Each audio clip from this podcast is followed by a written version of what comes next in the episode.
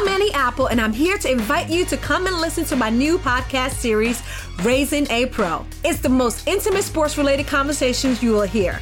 Each week, we explore the journeys of some of your favorite NFL players through the eyes of those that know them best. From Joe Burrow, DeAndre Hopkins, Miles Garrett, Ezekiel Elliott, Nick and Joey Bosa, just to name a few. With exclusive insights and information, we leave no stone unturned. Subscribe now to Raising a Pro on your favorite podcast app. Smartcast. You are listening to an HD Smartcast original.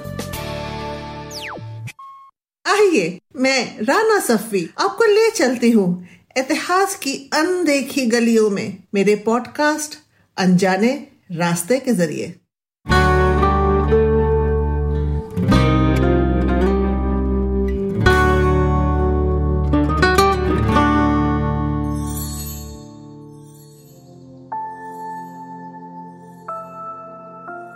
आज आपको लेके चलते हैं बिहार के बोध गया और बोध गया में महाबोधि टेंपल ये जो टेंपल कॉम्प्लेक्स है, ये लॉर्ड बुद्धा की ज़िंदगी से जुड़े हुए चार जो बहुत ही पवित्र स्थान हैं, उनमें से एक है। पहला टेंपल जो था यहाँ पर, वो सम्राट अशोका ने बनाया था थर्ड सेंचुरी बीसी में। और जो आज का टेंपल है, जो हमको आज मंदिर जिस तरह से मिलता है, वो पांचवी या छठी शताब्दी में बनाया गया था गुप्ता साम्राज्य के दौरान और उसके बाद उसको 19वीं सदी में अलेक्जेंडर कनिंगम की निगरानी में रिस्टोर और रेनोवेट किया गया। तो चलिए हम आज उसकी कहानी देखते हैं। सबसे पहले तो हम जाते हैं लुम्बनी। लुम्बिनी, जो नेपाल में एक राज्य था, जहाँ के ऊपर एक शहजादा सिद्धार्थ रहा करता था, अपनी ज़िंदगी से मुतमईन नहीं था। वो जब देखता था लोगों को, किसी बीमार को, किसी भूखे को तो उसके दिल में एक अजीब सी बेचैनी जागती थी।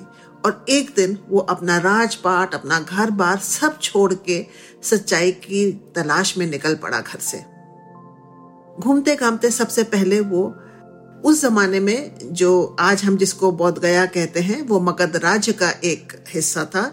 वो मगध राज्य के पहाड़ों में एक जगह है, जिसको महाकाला केव्स कहते हैं या दुंगेश्वरी केव्स कहते हैं।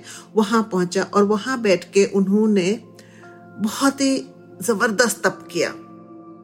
इतनी तपस्या की कि उनकी सारी हड्डियाँ निकल आई और वहाँ बैठे बैठे जब उन्होंने ये इतना पेनेंस किया सेल्फ मोटिफिकेशन किया तो उनको ये समझ में आया कि एक्सट्रीम एस्थेटिसिज्म जो होता है, वो प्रबोधन या इनलाइटमेंट का रास्ता नहीं है और इनलाइटनमेंट का रास्ता जो है, वो मिडिल पाथ है, यानी कि आत्मसर्ग और स्वभोग के बीच का रास्ता, यानी कि सेल्फ डिनायल और सेल्फ इंटेलिजेंस के बीच का रास्ता।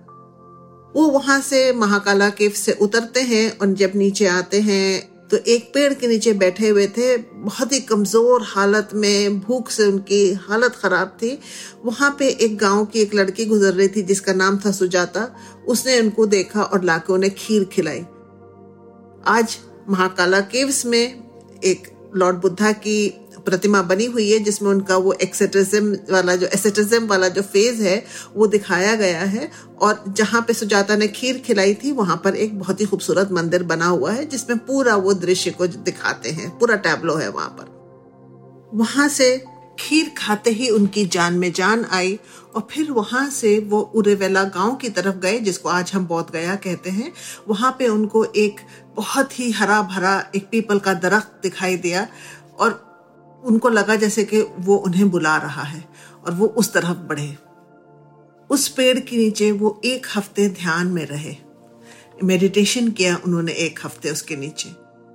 जब वो ध्यान कर रहे थे उस पेड़ के नीचे तो जो राक्षस है मारा, उसने उनको, उनके ध्यान को भंग करने की बहुत कोशिश की। कभी खूबसूरत औरतें भेजी तो कभी अपनी फौज भेजी। लेकिन लॉर्ड बुद्धा जो थे, जो उस वक्त वहाँ ध्यान कर रहे थे उनका ध्यान भटका नहीं। एक हफ़्ते ध्यान करने के बाद उनको इनलाइटनमेंट मिला, जिसको प्रबोधन कहते हैं हम लोग। और, बहुत दिलचस्प एक बात यह है कि मारा जो है, वो प्रबोधन का बिल्कुल उल्टा है। बुद्धिस्ट कॉस्मोलॉजी में मारा को डेथ रीबर्थ और डिज़ायर से जोड़ा जाता है। बहरहाल, ये पूरा दृश्य जो है वहाँ के ऊपर, महाबोधि मंदिर के दीवारों के ऊपर बना हुआ है और बहुत ही खूबसूरत है। हमको सबसे पहला जो ज़िक्र मिलता है रेफरेंस मिलता है इस बोधि ट्री का, ये भारुट बास रिलीफ में मिलता है। भारुट जो है एक स्तूपा था सतना, मध्य प्रदेश के ज़िले में मिला था ये, और ये बास रिलीफ जो है वो म्यूज़ियम में रखा हुआ है। ये 125 टू 100 बीसी की है और इसमें हमको देखने को मिलता है कि एक बहुत ही खुला हुआ एक पेविलियन है सुतूनदार और उसमें बीच में ये पेड़ है और उसके नीचे एक आसन है जिसको हम लोग आज वज्र आसन या डायमंड थ्रोन कहते हैं। हमको इसका ज़िक्र जो है वो चाइनीज़ ट्रैवलर्स फाहेन और ह्यूनसांग के राइटिंग्स में भी मिलता है। अच्छा एक और दिलचस्प बात यह है कि जो बोधि ट्री आज महाबोधि मंदिर में है, वो ओरिजिनल पेड़ नहीं है। ओरिजिनल तो कई दफे कटा और खराब हुआ और उसके बाद उसी की सैपलिंग्स में से नया लगाया गया। आज जो हमको दिखाई देता है, वो उसका फिफ्थ इनकारनेशन है। जैसे कि मैंने पहले अर्ज़ किया लॉर्ड बुद्धा ने एक हफ़्ता तो बोधि वृक्ष के नीचे गुजारा और उसके बाद उन्हें वहाँ एनलाइटनमेंट प्रबोधन मिला और फिर उसके बाद वो वहाँ पे छह हफ़्ते और रहे, उसी जगह पर जहाँ पे मंदिर बना हुआ है। दूसरा हफ़्ता उन्होंने एक ऐसी जगह खड़े होकर गुजारा, जहाँ से उनको वो बौद्धि वृक्ष दिखाई देता था। और बिना आँख छपके, बिना पलक छपके उन्होंने उस वृक्ष को देखा। उस जगह पे आज एक मंदिर बना हुआ है, जिसका नाम है अनिमेश लोचन, यानी कि जिसकी आँख बिल्कुल ही सीधी रही हो, जिसकी पलक न झक्की हो। तीसरा हफ़्ता लॉर्ड बुद्धा ने फिर ध्यान में गुजारा और आगे पीछे वही चलते रहे और कहते हैं कि जब वो चल रहे थे तो वहाँ के ऊपर मज़े हुए और वहाँ पे फूल उगाए। अट्ठारह फूल उगे। उस जगह को जो परिक्रमा जहाँ पे उन्होंने की, उसको रत्ना चक्रम कहते हैं, जुवेल वॉक कहते हैं और ये जो मंदिर है, उसकी जो नॉर्दर्न दीवार है, उसी के पास है और बहुत ही खूबसूरत है। चौथा हफ़्ता लॉर्ड बुद्धा ने रत्नाघर चैत्य में गुजारा, जो इस मंदिर के नॉर्थ ईस्ट पर है। पांचवा हफ़्ता फिर लॉर्ड बुद्धा ने ध्यान में गुजारा, अजपाल निगरोध पेड़ के नीचे, और यहाँ के ऊपर उन्होंने उन सवालों का जवाब दिया, जो उनसे आके लोगों ने पूछा, खासतौर से ब्राह्मणों ने, और वहाँ पे आज इस वक्त सिर्फ़ एक साइन बोर्ड है जो बताता है कि यहाँ पर ऐसे ऐसे लॉर्ड बुद्धा बैठे थे उन्होंने जवाब दिए थे। छठा हफ़्ता लॉर्ड बुद्धा ने मुचिलिंदा लेक में गुजारा। और इस लेक का नाम जो है, वो जो सरपेंट किंग है मुचिलिंदा उनके नाम पे रखा गया है, क्योंकि जितनी देर लॉर्ड बुद्धा वहाँ बैठे रहे, जो नाग राज था, उसने उनकी हिफाजत की अपने फन से। लॉर्ड बुद्धा ध्यान करते रहे और ये नाग जो था, ये उनको देखता रहा और उनकी रक्षा करता रहा। सातवां हफ़्ता लॉर्ड बुद्धा ने जिस जगह के ऊपर गुजारा, उस जगह पे आज एक पेड़ लगा दिया गया है और उसको राजयत्न वृक्ष कहते हैं। यहाँ पे वो बैठे रहे ध्यान में, जब तक के दो ट्रैवलिंग मर्चेंट्स यानी के ताजिर, जिनका नाम था तपुस और भालिका, वो आते हैं और वो उनको राइस केक्स और हनी खिलाते हैं। सबसे पहला जो महाबोधि मंदिर था, वो सम्राट अशोका ने 250 बीसी में बनाया और यही भार हुट बास रिलीफ में दिखाया जाता है। इसके बाद इसमें काफ़ी मॉडिफिकेशन हुए एक्सपेंशन हुए। जो भारत बास रिलीफ है, उसमें जो अशोका का मंदिर है, वो दिखाते हैं कि एक ओपन पवेलियन है, जिस, जो सुतूनदार है, और उसके बीचों बीच में वज्र आसन रखा हुआ है। और इसके चारों तरफ़ डेकोरेशन हैं। जो आज का मंदिर है, वो गुप्ता पीरियड में बनाया गया था। यानी कि पांचवी और छठी सदी में। और ये सबसे पुराने जो ईंट ब्रिक के बनाए हुए मंदिरों में से एक है। और इसका काफ़ी असर हुआ बाद के ब्रिक आर्किटेक्चर में। इसको 19वीं सदी में सर अलेक्जेंडर कनिंगम और बेगलर ने रेनोवेट किया रिस्टोर किया। और जब रिस्टोरेशन हो रहा था तो कनिंगम को असली वज्र आसन मिल गया। कनिंगम लिखते हैं the first and perhaps the most interesting discovery was the remains of the original temple of Ashoka with the polished Vajrasana throne exactly as portrayed in the Barhut bas relief with the view of the Bodhi tree of Sakyamuni. और वो कहते हैं आगे but the most important discovery was the fact that the present temple is built exactly over the remains of Ashoka's temple so that the original Vajrasana throne still retains is old position of Buddha seat and the reputed centre of the universe यानी कि वो ये कह रहे हैं कि जो अशोका ने मंदिर बनाया था उसी जगह पे एग्जैक्टली exactly, उसी जगह के ऊपर गुप्ता साम्राज्य के दौरान फिर से मंदिर बना और वो वज्र आसन जो कहते हैं कि यूनिवर्स का सेंटर है, वहीं पर है। और आज भी जब आप जाते हैं तो आपको जो मंदिर है, उसके बिल्कुल ठीक पीछे दीवार से लगा हुआ वज्र आसन दिखाई देता है। उसके चारों तरफ़ बहुत ही खूबसूरत सुनहरे रेलिंग्स हैं तो आप उसको दूर से ही देख सकते हैं। ये मंदिर बहुत खूबसूरत है। और इसके चारों तरफ़ आज जो रेलिंग लगी हुई है, बहुत ही खूबसूरत, उसके ऊपर काविंग और नक्काशी बनी हुई है।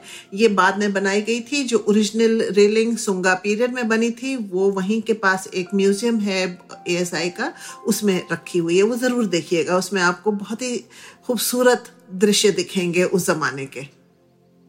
मंदिर जो है, वो 11 मीटर की ऊंचाई है उसकी, और क्लासिकल स्टाइल जो होता है, हिंदुस्तानी टेंपल आर्किटेक्चर का, उस तरह से बनाया गया है। इसमें चारों तरफ़ ताख बनी हुई है, जिसमें लॉर्ड बुद्धा की प्रतिमाएँ बनी हुई है और उसके ऊपर चैत्य ताखे हैं, एक शिखर है और उस शिखर के ऊपर अमलक है। चारों कोनों के ऊपर लॉर्ड बुद्धा के श्राइन चेम्बर्स हैं और हर श्राइन चेम्बर के ऊपर एक छोटा सा शिखर है। ये मंदिर जो है, वो ईस्ट फेसिंग है और इसमें एक सामने छोटा सा आँगन है और उसके पीछे मंदिर। और जब आप अंदर जाते हैं तो सबसे पहले जो आपको दिखाई देता है, वो एक बहुत ही खूबसूरत सेंटम है, जिसमें लॉर्ड बुद्धा की एक पाँच फीट ऊँची प्रतिमा बनी हुई है, जो विराजमान है एक तख्त के ऊपर, और बहुत ही सुंदर है। वहाँ खड़ो के लोग ध्यान करते हैं। मैंने भी वहाँ खड़ो के ध्यान किया। उसके बाद खैर, फिर आप पीछे जाते हैं तो पीछे की तरफ़ जो है वो बौद्धि वृक्ष है। बहुत ही खूबसूरत है। ज़रूर जाइएगा अगर आपको वहाँ पे मौका लगे तो। और वहाँ बैठ के ध्यान कीजिएगा उस पेड़ के नीचे, ज़िंदगी के बारे में, अपने बारे में। और हो सकता है हमें भी कुछ अपने बारे में सच्चाई जानने को मिले।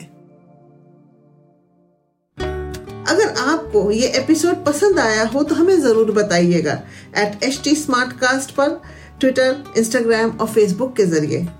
अगर आपको इस पॉडकास्ट पर इतिहास से जुड़ी कोई और कहानी सुननी हो तो आप मुझ तक पहुँच सकते हैं ट्विटर के ज़रिए at I am Rana Instagram पे एट राना सफ़ी और ऐसे और दिलचस्प पॉडकास्ट सुनने के लिए log on to W W W dot H T smart cast dot com this was an H T smart cast original.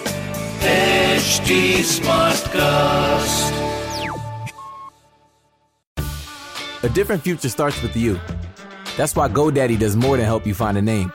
You can create, sell, and get found online, so any small business could be a driving force to create change or build an empire.